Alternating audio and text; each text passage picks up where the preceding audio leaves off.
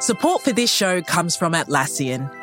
Atlassian software like Jira, Confluence, and Loom help power global collaboration for all teams so they can accomplish everything that's impossible alone. Because individually, we're great, but together, we're so much better. Learn how to unleash the potential of your team at Atlassian.com. That's A T L A S S I A N.com. Atlassian.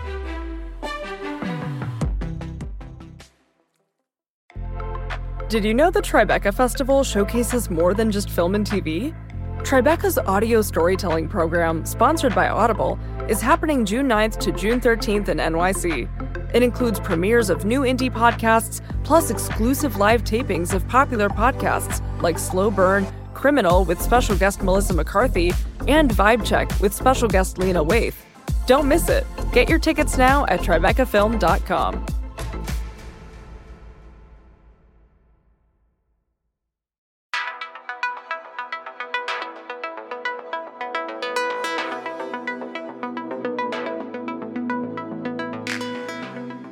Welcome to In Her Shoes. I'm Lindsay Peoples, and I'm editor in chief of The Cut. On this show, I get to talk to people that we love and admire, or some that we just find interesting. We'll explore how they found their path and what maybe have gotten in their way, and how they brought others along now that they've arrived.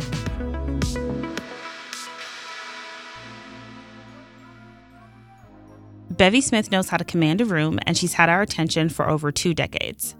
Her TED Talk was one of the most viewed of 2022, and her book, Bevelations Lessons from a Mutha, Auntie Bestie serves as the ultimate guide in reinventing yourself. I personally know Bevy because I was always a huge fan of her work at Vibe and Rolling Stone, and growing up, I just always admired her work and how fearless she was. So it was exciting to have her on the podcast today because she is someone who really always describes her life as someone who's taking ownership and I think it's an amazing opportunity to be able to catch up with someone like her and chat about her career and, of course, why it gets greater later. I'm excited about we've never, talking to We've you. never done one of these. We've never done one of these, and it's long overdue. And I've watched you do these forever, so I feel very well, important you know, that I get to talk to you today. I'm, I'm a chatty Cathy today. I just did um I just did Tamron today. You did? Yeah. Yeah, it was really good. So I start every show because this show is called In Her Shoes Mm-hmm. by asking what your favorite shoes are or what shoes you have on. But I know you always have some fabulous heels on, so I'm gonna look down. I knew it. See, snake skin. Snake skin. Tell me about the shoes. Um, they they're snake skin. They're Louboutin. Um, and they're- Casual, right? Just a little cash. little red bottom. A little red bottom. A Tuesday. Okay. Mhm. Well, they're iridescent, and so they're sparkly. And the reason why I wore them is because I woke up this morning, and I felt the presence of the Yoruba priestess goddess Yemaya. Okay. She's one of the Orishas, and I felt her, and she is the mother.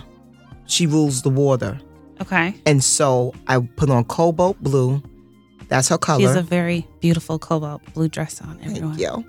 She is cobalt blue. Her colors are cobalt blue and white Okay. and silver. Wow. So these shoes give you all of that. wow. So that's how I selected the shoes. Do you always select what you wear by things that you wake up and think about? Yeah, a lot of times it's a vibe, it's a feeling for sure. Like if I Hmm. That's so specific. That's what I'm asking. Yeah. It's not like, oh, I woke up today and I was tired. So, you know, like it, it's very specific. yeah, it's something that I want to convey.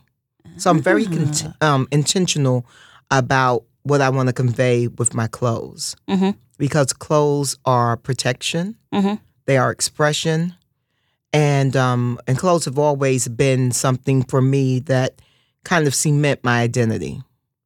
So I love that. I love that. Okay. So, what would you say it's been like to walk in your shoes figuratively and literally in your life right now? Well, I've started wearing heels when I was 12 years old. So walking in my shoes in the streets of Harlem as a 12 year old with like a little three inch heel or something, 13 years old, um, was definitely um, complicated because Yeah. people automatically made assumptions that if you wore a little tiny heel and you were a little girl, that you were a strumpet. A strumpet. A strumpet, darling. They thought you were a tiny whore. And and I was not a tiny whore. Some of their daughters were tiny whores, but I, was not a tiny whore.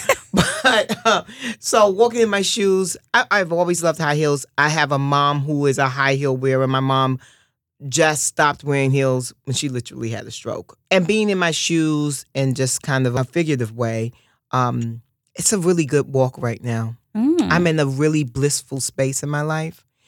Um, I and like that word, blissful. Yeah, yeah. Well, I, I'm all about trying to get people to connect with their blissful brand. Um, not enough of us understand what really sparks joy in our lives. hmm We know how to get the bag, we know how to get the money, we know how to get accolades, access, and all of that. But we don't really know what's going to make us happy. So I actually, in my shoes right now, I have about four pairs of sneakers in rotation. hmm I'm wearing sneakers every day. You do. I'm wearing sneakers every single day Okay.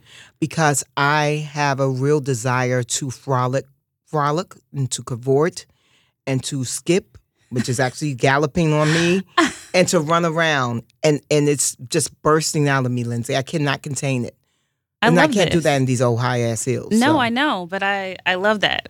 So I mean, you talk so much about prioritizing yourself, prioritizing joy. What does that look like? Because I I do think like in theory that sounds nice, right? But in practice, what does that look like day to day, or what does that look like in you prioritizing yourself today? For example, what what did you do? very busy day for me today, and I still found a way to prioritize myself. So I got up this morning and felt blissful. And the song that came to my head was Knocks Me Off My Feet by Stevie Wonder. Mm, very good song. Yeah, something about your love that makes Love me weak Stevie. and knocks me off my feet.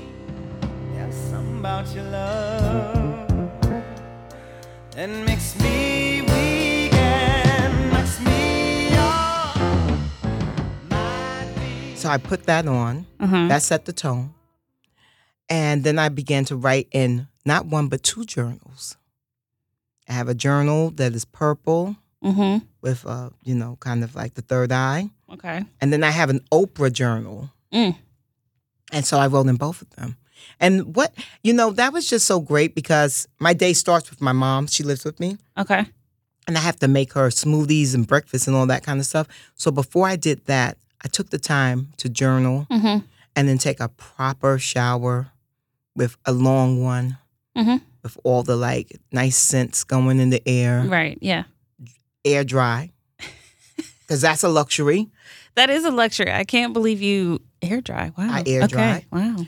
And then I put on a beautiful um, robe and started the morning with my mom.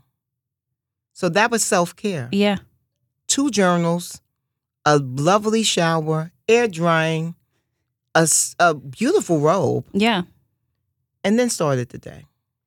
Do you feel like these are things that you've learned to do over time that you've been doing for a long time? Or do you feel like these are things that you came about in realizing that you had to do in order to, you know, sustain the life that you have and the busy schedule that you have? So I haven't gone to work since I was like in my 20s. I'm not into working. okay? Working is overrated. Get somebody else to do That's it. That's going to be the headline. I'm not into working. I'm not into working. Get somebody else to do it. Like, what, what's happening? Soft life. The softest, the plushest, the most luxurious. And luxury has luxury to me is free time and freedom. Mhm. You know, a lot of times people think luxury is the stuff. Nah, eh, eh, eh. that's not real luxury. It's free time. Um, and so, what I, I've come to this life because um, I desperately needed to come to it. And it started when I quit my job at Rolling Stone magazine at the age of 38 Mm-hmm. and I began to realize what free time could be. Because before that, I had such a grueling schedule. You know, I would go and you and you do it now. Like you know, I was going to the shows six times a year. Mhm. Um, you know, I was men's and women's. I would do sales calls calls overseas as well. And it sounds sexy and fabulous, but it's a burnout and it's a It's a lot of work. Yeah. It's a lot of work. sure. But take can I butt in and actually ask you though when you when you decided to quit your job at 38 what was it like to actually make that decision because I mean now you you've been away from it so obviously you feel differently but at that moment in time were you scared to to make such a big change? I was not scared. I Mm. was foolhardy, I will tell you that. but I was not scared at all. I had already beaten the odds as being a black, dark skinned girl, was curvy, who worked in high end fashion. You know, I think that, that obviously things have changed drastically now. There's so many amazing brown girls in fashion. Um, but there weren't that many. And if you were a brown girl in fashion, you had a certain look Mhm. and you presented a certain way. And I've always been me. I've always led with I'm a Harlem girl first and foremost. Um, and so that kind of thing was revolutionary. Mhm.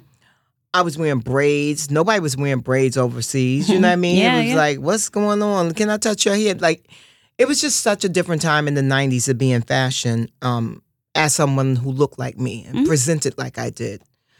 And so I wasn't afraid because I succeeded in that tough space.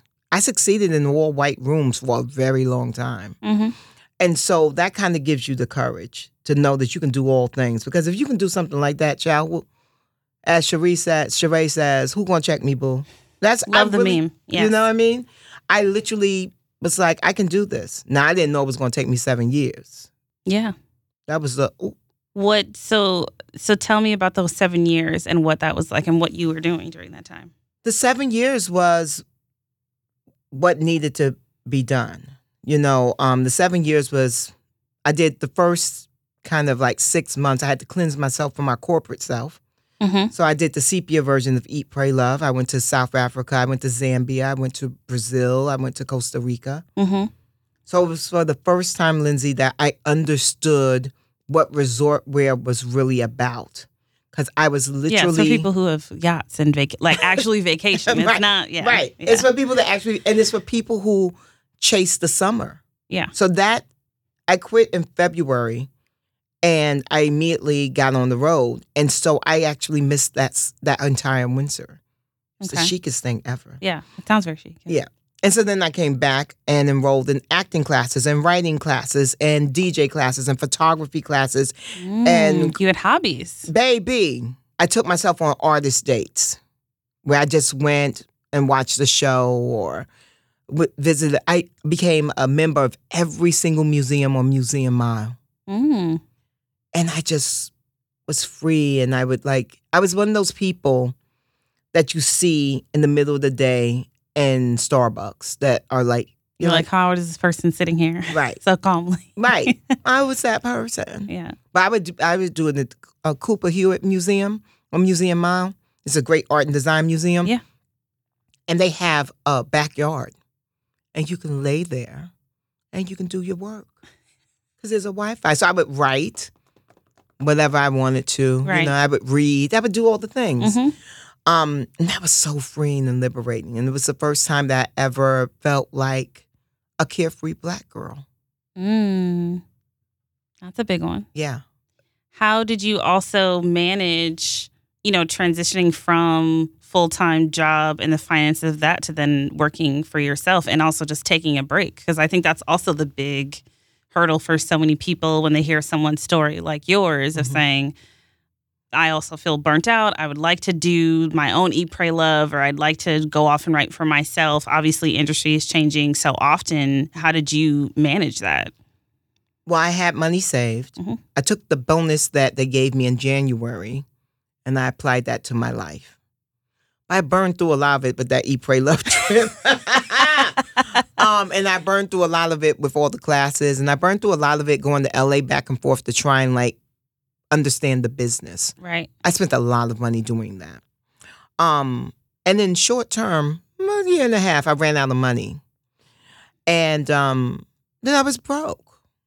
And then, you say it so calmly. I mean, it really was. And, and you know, I got to tell you, Lindsay, I was really calm about it because I knew growing up in Harlem, I knew that there are a lot of people that are broke.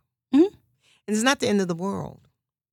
You see, we get into these the status and these things that we have and these the surroundings and the trappings and the things and we start to really believe that we need that stuff to be happy. Right. And then you can see people, and especially when you travel the world, you know, when you go to Brazil and you see people living in abject poverty but having family and community, Mm-hmm.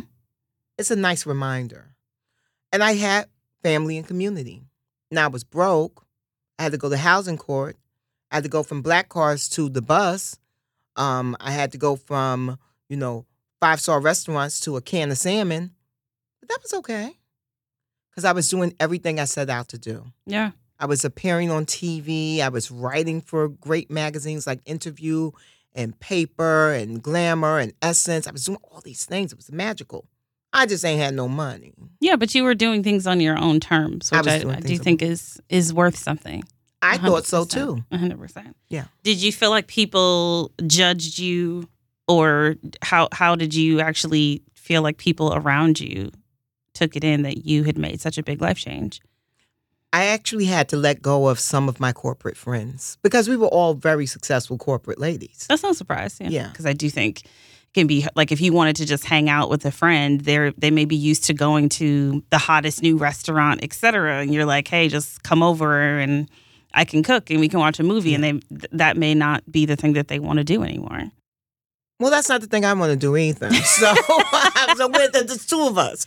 Um, the great thing is, I would tell people that. Like, people would invite me to galas and things, and I still had all the the trappings, all the Right. accoutrements, right? So I could go, I could look the part, but I ain't had no money to get the Cipriani's downtown from Harlem because that's a $50, $60 cab ride. Right. So I would tell them, I would love to come, but I'm not getting on the train, a gown, and a high heel. Yeah. And they would be like, we'll send the car for you. And I'd be like, well, I'll be there then. Great. Yeah. You know what I mean?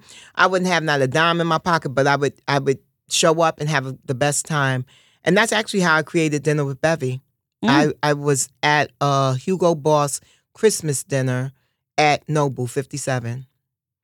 And um, I went, I looked the part, and I got there and I realized I was the only person in the room without um, a, a business card with a corporation, uh, you know, a magazine, a fa- fashion house, something on the, the card. Mhm. And I was the only black person in the room as well. Mhm. And what that made me realize is that I had done such a great job at connecting with people and having real relationships that even though people knew I was no longer doing that work, Mhm. I was still invited. Yeah. So when I'm leaving and I'm tipsy and I see Amarion and he's like, Bev, I've been looking for you. Where you been? And I was like, you should have been at this dinner I, I was just at. And then I realized, how would Amarion get to a dinner party with Hugo Boss and um, with Esquire and at the time Detail, Details and GQ and all that? Because this is back when, you know, you know, we just, yeah. Yeah. you know, It was we a different time. it was a different time when they did not let us in. We you had to be the biggest star, black star in the world to even get a feature in a magazine. Totally. Totally. Um, and so I, that's how I created Dinner with Bevy because I was like, I have all the relationships on that side, and I have a lot of music relationships, Right. and I put them both together. Do you feel like dinner with Bevy was the first thing that really solidified like the career pivot for you? Yeah, it was. I was an accidental entrepreneur. And I never wanted to be an entrepreneur because I was really good at jobs. You know, how some people are not good at having a job. Yeah. I was an excellent employee. like I really, I really slayed jobs. Yeah.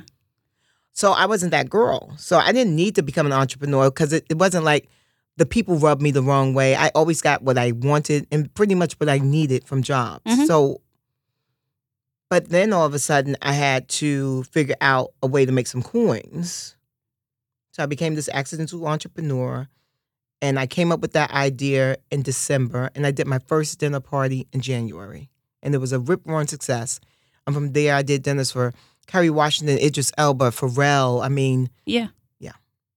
You also, I feel like, have taken on so so many different ventures, but also I wanted to talk about your what you call bitchy bevy persona.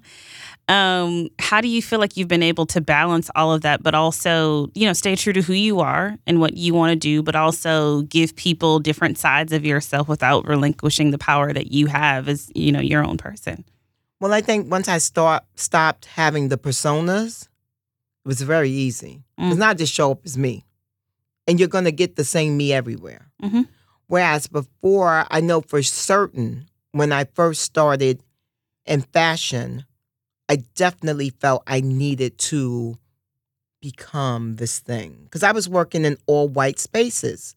So What all- did you feel like you had to become? Well, I just had to be a little wittier and sometimes the wit was a little biting. Mm. Um, because that's humor in our business a lot of times. Yeah, yeah.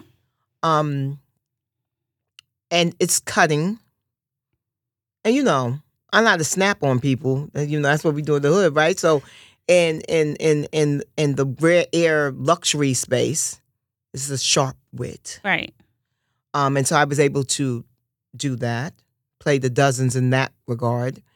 Um, and I, I think for me, when I decided to put that life down and pick up this new life, I was able to show up and show out. But what what did it take and what do you feel like it costs you personally to get to that point? Because I do think that, I mean, that's a beautiful thing, but that's a journey. And that's also deliberate decisions that you're making to say, this is who I am and this is how I show up in the world. And that requires you to, you know, have a sense of self awareness and Yes. understanding about yourself, but also leave a lot of things behind so that you can fully show up present. That's right. I love you. You're so fucking smart. Um, so that's how I really came up with like my red sole proposition. Mm, which is named after Louboutin, and it's really about defining who you are, and so that you can be this fully formed personal brand. Because I Mhm. understood before there were even personal brands that I was a personal brand. yeah, yeah. Um, and so I asked myself three questions: Who am I at my core? How am I being perceived? How would I like to be perceived? Mm. And those answers gave me the space to show up. And I don't believe that it cost me much of anything. The, one of the things about me is that I am I'm an eternal optimist. So I really don't even retain the struggles. So like I can be I was always easy about going to housing court. This is extreme soft life behavior. I I admire. it. no, I really do. I really do because I think, especially Black women, we hold.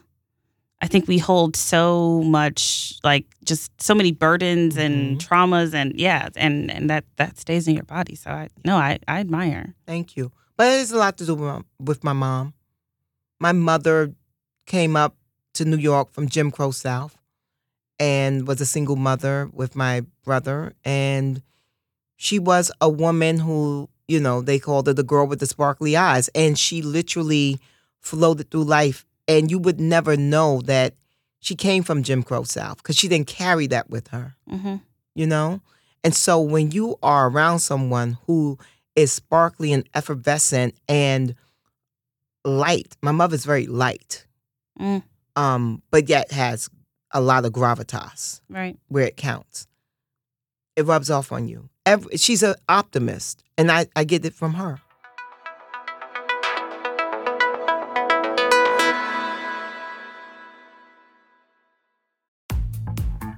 The Tribeca Festival is back with a lineup full of relatable and inspiring films, series, and more. In Elizabeth Taylor, The Lost Tapes, learn the truth behind the public figure from archival audio featuring Taylor herself. Enjoy an acoustic performance coupled with an inspiring story of healing through the power of music at the world premiere of Melissa Etheridge I'm Not Broken. Relish in Britt Lower's beautiful, off kilter performance in Darkest Miriam, and laugh out loud at the premiere of Hannah Einbinder's first comedy special, Everything Must Go. It's all happening June 5th to June 16th in NYC. Grab your tickets now at tribecafilm.com. Another day is here, and you're ready for it. What to wear? Check. Breakfast, lunch, and dinner? Check. Planning for what's next and how to save for it? That's where Bank of America can help. For your financial to-dos, Bank of America has experts ready to help get you closer to your goals. Get started at one of our local financial centers or 24-7 in our mobile banking app. Find a location near you at bankofamerica.com slash talk to us. What would you like the power to do? Mobile banking requires downloading the app and is only available for select devices. Message and data rates may apply. Bank of America and a member FDIC.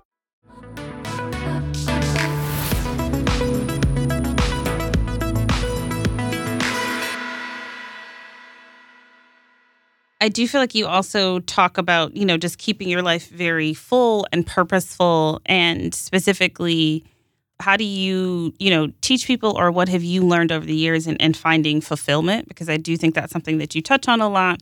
Um, i remember one of the first talks that i saw of you you were talking about this a very long time ago. And um, i remember because i was i was working at teen vogue as assistant then. Um, how do, how do you view that now? Because i also think you have such perspective in coming from the fashion industry and working for yourself and not finding fulfillment in a job or a title or anything like Mhm. that and and in yourself Yeah.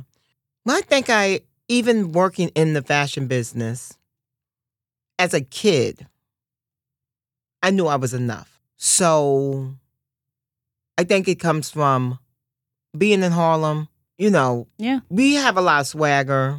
we go, you know, we walk through, and I think that that's the difference between us and Brooklyn people.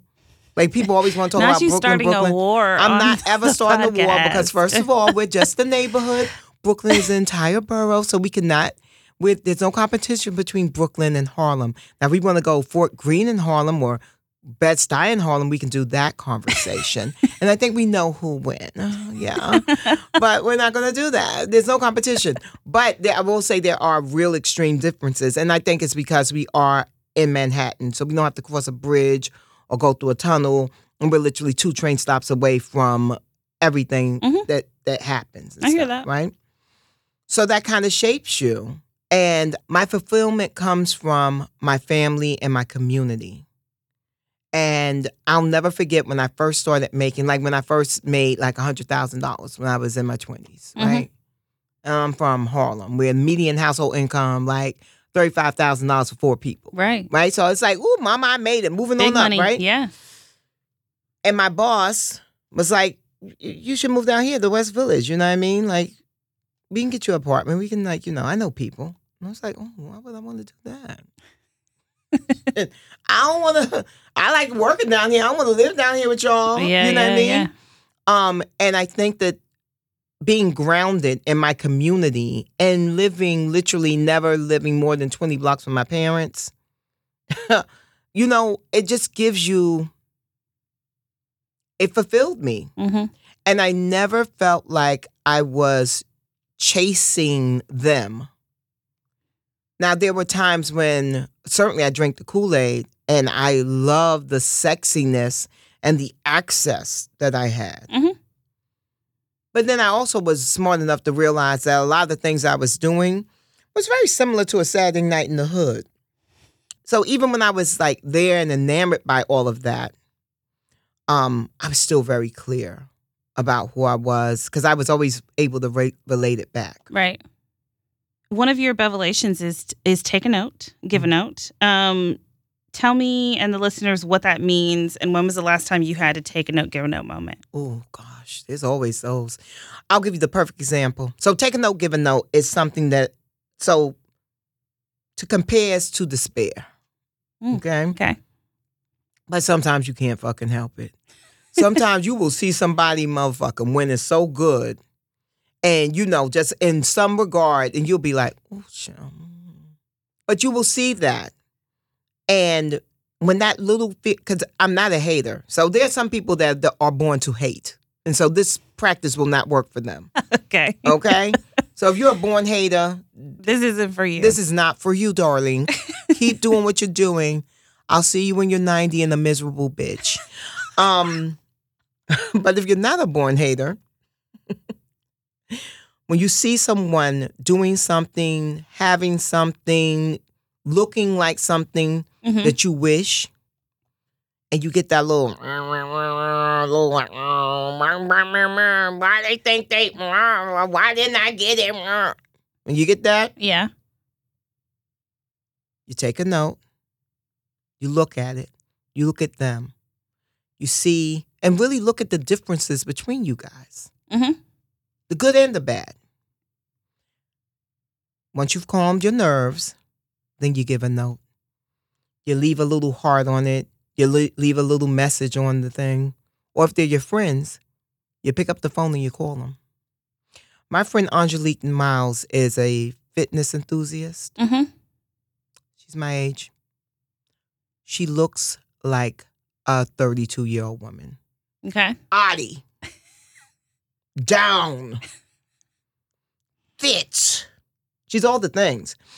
And she recently just had on this dress, and I said, Well, you know what?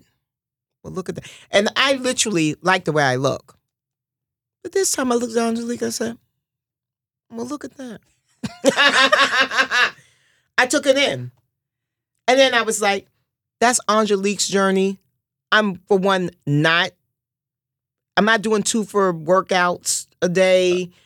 I'm Right. not going to be, she, she lives a full life, but she also, you yeah, know, does what fitness she is her to- thing. That's yeah, her then that- thing. yeah. So yeah. she does things to, to, you know, she eats the way she needs to eat to get that way and stay that way. Right. I don't want to do it. so I called up Angelique and I said, baby. Well, first of all, I said, you're about to make men and women divorce their mates based on the way you look in that. That's why I said in public. And then I called my friend. Okay. And what'd you say? I said, baby, you are killing them. Keep your foot on their necks. I love it. And I love to see you shine. I love that. Yeah. Do you feel like that's a hard concept for people to grasp because there's too rooted in, in pride and just not able to get past? Yeah, I think also too, people would rather try and pick it apart, right? Mm. They would rather try to figure out why it's not all that. Well, sweetie, it is all that. I don't know what to tell you. Like it lit- she's literally all that. Yeah, yeah. And when people look at me and they feel, you know, things this like, and I get it. Mhm. I get it because they're like, well, how and why? Because of the way I am, the way I look, the way I speak. Mm-hmm. It leaves a lot of people in a quandary. Like, what, what, what, what you know what I mean? They be trying to figure it out. The math maths to me. But Thank you. But to many, it does not. And so those people should instead read my book. That's the take a note part. read my book, uh, watch my TED talk, Yes. and then leave a Your TED Talk. nice note Yeah. and understand why I'm able to do the things that I'm able to do. Why my phone rings, why I solicit nothing in life, why everything comes to me. Mm, I love because this. everything is as it should be because I'm living in my purpose. It's powerful words. I love it. Um, I want to also talk about other things that you're doing. I know you have a recurring role on Harlem. Did, did you see me be a young actress? Yeah, I mean, well, that wasn't acting. That was that was really profound. Thank you. But you're doing you're doing so many things, and so I want to also touch on that. You're doing Harlem. I know you always have a ton of things going on. How do you feel about the show? What, what were you excited about, and just capturing the essence of your character, but also all the other things that you want to do? How do, how are you handling and balancing that? Harlem was amazing for me. I auditioned two days before the world shut down for the pandemic. Oh, I didn't know that. Okay. Yeah. So I was in the process of also writing my book. So when the world shut down, I'm writing the book and I talk about it in the book. I said, I went on this audition and I was afraid to go. So I didn't know why I was afraid to go, but I went anyway. I say this in the book. I went anyway and I'm glad I did. So the book, in the book, I don't have the, the gig yet. Yeah. Fall comes and they call me and say, we, we would like to offer you a, a, a role. And I get the script, it's three lines. And I call Tasha Smith, she has an acting class, you know, the actress Mm-hmm. Yeah, Tasha. Smith, director. I said, Tasha, girl, I done got a role, girl. I need you, girl. And she says, All right, Bev, we gonna work. Send over the script. I said, Well, it's three lines. And she's like, Well, okay, well, then we don't need to work. I'm like, No, Tasha, I need you, girl. I need to work. She's like, Bev, it's three lines. You got this. I said, Tasha, I don't got this. She's like, I'm gonna give you to one of my coaches. And I go to this woman named Tiffany who works at Tasha's workshop school, acting workshop. Huh. And Tiffany and I spend 10 hours over three lines. Dedicated to the craft. Let me tell you what happens when I get on that set. Because I work 10 hours on three lines. Baby, I'm so juicy. I'm so deep into my role as Aunt Tammy, even though she has three lines. I'm acting against Tyler Lepley Uh huh. and Meagan Good. Yeah. Meagan's been working since she was a child. Yeah. Tyler Lepley is fine. You know what I'm saying? so it's a lot going on. I get to that set and I deliver. I deliver so well, they give me more work to do. Well, I I, was going to say, I know where this is going. Yeah. Okay. I deliver so well, they give me three scenes. And then they ask me back for season two. And I have two amazing scenes, including the really pivotal one with my nephew, Yeah. Ian, played by Tyler Lepley. And I'm so proud that I took it that seriously. I didn't go in there flippantly, like, well, it's Aunt Tammy. She's close enough to me. I could just wing it. Mm-mm. When you get opportunities, you must take them seriously. Yeah, I hear that. And you can't work an ego. And now I'm in a new um, se- streaming series that's actually premiering at um, ABFF. It's called The Table. And I play a nice. city worker named Doris, Okay. who's a single mother who lives in Newark, New Jersey. And she's Okay, Jersey. nothing like me.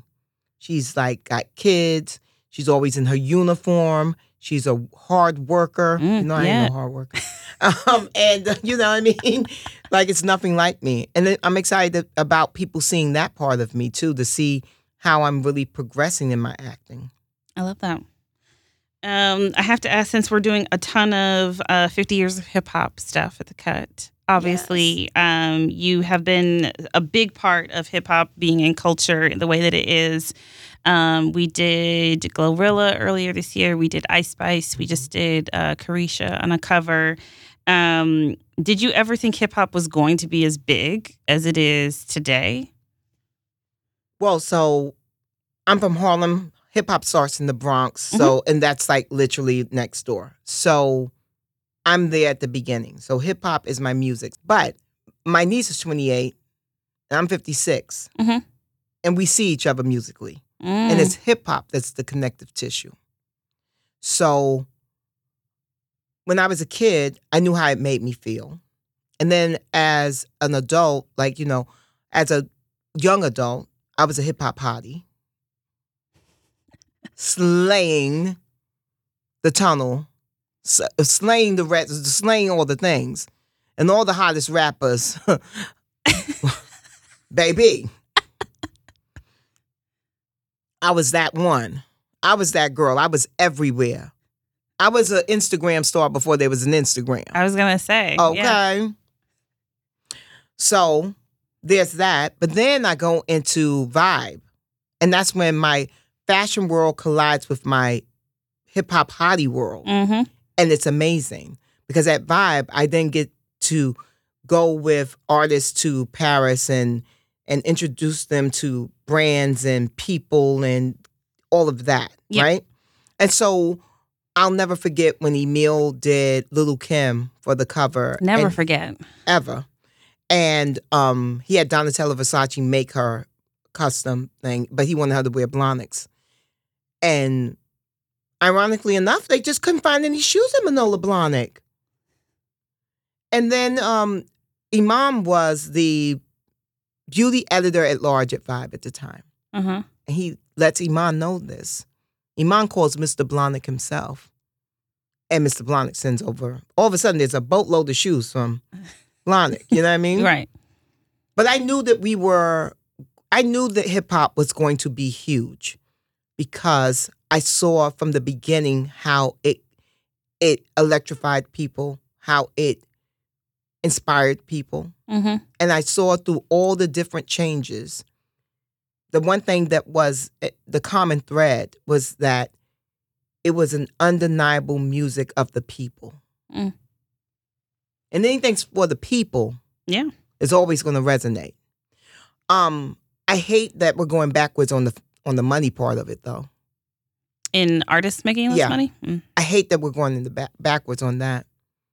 But I like that we are seeing more of the artists take control of their brands Mhm. and their branding.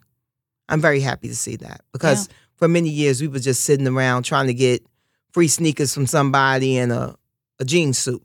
So, I, baby, word they giving out jean suits at Levi's. Okay, it makes me so sad. I don't want you to go running around in the jean suit No. Levi's. Please don't. Yeah. I mean, Uh, no shout out to Levi's, by the way. I had on the pier on Sunday. Go on. Speaking of social media and how you were saying, um, I mean, you were obviously doing so many things with your career, but you didn't have the pressures of posting, doing all the things that I feel like we have to do now when whether you work at a company or you have a brand or anything like that. Um, you often say on social that it gets greater later and give that advice to a lot of young people who I think, um, even myself, even though I'm not young, You I are think young. No, no, And you have the perfect brows. My lord. Thank you. Um, it's like my the one thing I have. Um, I do think it's it's harder now, um, and I think people like you are. We look up to people like you because when you say it gets greater later, I think it's hard for people to see of like how how does that actually happen when it feels like so much pressure these days to be all of the things. Yeah. Um, what do you what do you feel like? You tell people they're like good advice of just that pressure right now to to be on and to to have the persona on and all of that um, and you realizing that things have gotten better for you later when when you're doing things on, on your own terms Yeah. And I do think there's a lot more pressure um, because there's a lot more eyes. And like you said, you know, once upon a time, a woman in your incredibly amazing position um, would have just had to run the cut. Mhm. And now you have to actually be the personality of the cut Yeah. as well. Mhm. Um, so that's double the duty. Sometimes Yeah. double the fun, but always double the duty. yeah it is Um, and so that's different, right? Um, and so the thing that I always try and remind all of you lovely young people is this. You're in these positions for a reason. Mm. It's not they're not doing you no favors. No You've never that earned yeah this. yeah You have already shown up and shown out. There's certain things that they can't really take away from you. They'll never be able to take away this narrative, this story, these things that you've done. Mhm. When I saw Glorilla, when I saw Carisha, when I saw Ice Spice, I was like, yes, ma'am. Come on, legacy. That's legacy work that you're doing. yeah So I hope that you can sit in that. And I know it's very hard to do so because you're just going, going, going to the next and to the next. yeah And that's one of the things I really hated about being in fashion advertising sales is that you would have a really amazing banner crazy month and they would celebrate you. And literally when the applause died down in that same meeting, they would say, and now what's next? What you got for this month? mm-hmm. yeah it's be like, always it's always on to the next yeah Bitch, can I rest on my laurels for just a I mean, I don't want to lay there, but can I I won't even take off my shoes, but can I just sit in the laurels for a moment? yeah yeah And so I would urge you to sit in your laurels for a moment. Don't allow them to make you stay on this hamster wheel. mm-hmm. Don't keep running. It's okay. You've done the work. You have a le- you at your very young age already have a legacy. You do, I'm, I'm, little I'm, lady. I'm I'm building i don't i don't think i have but i think i'm building Let me just tell you something. If for some reason you weren't here next month, Mhm. you've done enough here that the phone would be ringing off the hook with opportunities and options for you, which means that you do have a legacy because you have established yourself. You're not up and coming ingenue. Yeah, of course, there's all, always things that you want to do. You want to keep going. mm-hmm. i hear that You've done it, lady. So you have actually earned the rest in the laurels because you've done it. You've got tangible proof. she's holding up the magazine Yeah. you've got tangible proof. But you're not even seeing it because you think, well, I'm still trying to do this. I'm trying. Yeah, and you'll do all those things. You Mhm. will. It's fine. I, trust me. There's a myriad of things that I'm still have still yet to do, but I also respect what I have done yeah and what I did in the 90s and what I did in the aughts and what I'm doing now. But Mhm. it's all this, it's all this melange, it's this gumbo that makes me Bevy Smith. And that's why the phone rings. And when I left Rolling Stone, I was so wonderfully surprised at how many black people knew who I was and Yeah. saw me and wanted to work with me. I didn't know that. because outside the vibe, most people think I've I've had a whole career in that kind of space. I worked at Vibe for five years. The rest of my entire career, I've worked in spaces where I've been the only one. No, I knew that. Yeah. So I didn't know that black people were that aware of me. Mm. And so they'd be like, no, we know what. And this is before social media. Yeah. And I didn't have press because I was an advertising sales executive. So there was no press. But people knew what I was able to do hmm and they respected that. And my people did. Oh my gosh, it was great. Yeah. So I will tell you guys that uh, you guys are overachievers. and that's and, and that's the part that concerns me as the auntie, as the mother to my gay kids. That's the part that concerns me. I can cop to that. I'm Yeah. I'm a classic overachiever. Yeah. That's fine. Yeah. It, no, it's that. fine as long as it doesn't get overbearing. hmm I hear that. Yeah. I just don't want to get overbearing because it's there's always something to aim at. There's always someone else is doing something. Oh gosh, it's exhausting. It's it's exhausting. Yeah. So how do you balance that in like what like what things are you excited to do in the future, but also soft life? Well, the soft life um is going to lead me to all the good things. Okay, that's what I'm le- I'm leaning into. The, I'm not. Uh, Do you have stuff that you're like, I really want to do X, Y, and Z? Yeah, I want to do um the next TV show I do. I believe that you know Shakespeare said all the world's a stage. Mhm. I believe all the world's a vision board. Ooh. Yeah, so this is a vision board right now, I love. exclusive. Brr, brr, brr. Um, I'm going to have a TV show Okay. that's going to be like Shark Tank meets a softer version of Fix My Life, Oh. gonna- and I'm going to be a fairy godmother. I love that. And the other part of it is that um, I want to just spend. My mom's ninety five, so Mm. as much as I can get out of that little lady, yeah, yeah. I want to spend as much time as I can making her smoothies and breakfast and lunch. We don't make dinner; it's too much. Okay. I'm not going. I'm, I can't. I can't slave away for her either. Yeah. but I want to spend as much time as I can just absorbing her Yeah. and taking her in No, that's beautiful. and making sure that she has a soft life in the last years of her life. Um, and the other part that I'm really focused on is my love. mm. Um, I have a whole section in my book about Malibu Bevy, and the big part of Malibu Bevy is she doesn't work, Avi, duh. But the other part of her is that she has a lover. Um, and we he washes my hair and greases my scalp on Sundays Mm-hmm. and then we cook dinner on our deck. And then when the sun is setting, we make the love. Wow. Okay. Mhm, It's fish and, and grilled vegetables, so we're real, you know. And um, we're in bed by nine. Yeah. By nine. Yeah, by nine, baby. Wow. Because I wake up so super early because the, the Pilates and the yoga person comes at like five, six. This is this is. I have so many other questions. My lover is so amazing. He's divine in every way. I love I love that you also call him your lover. It's very mysterious. Yeah. Good. yeah. hmm He's not for public consumption. I no, I'm here for it. I'm Right? here. I don't think everything has to be yeah Yeah, it's okay. private, not a secret. I believe. I believe. There we go. Um. Well, thank you so much for doing this. Oh my You're God. so amazing and such a a, a well of uh, so many gems and wisdom. So I really do appreciate it. I appreciate you and I'm so very happy for you. And you make me so proud to see you shine in this way. I'm telling you. I hope I, do. In Her Shoes is hosted by me, Lindsay Peoples. Our lead producer is Taka Zen. Our engineer is Brandon McFarlane. I'm Lindsay Peoples, and thank you so much for listening.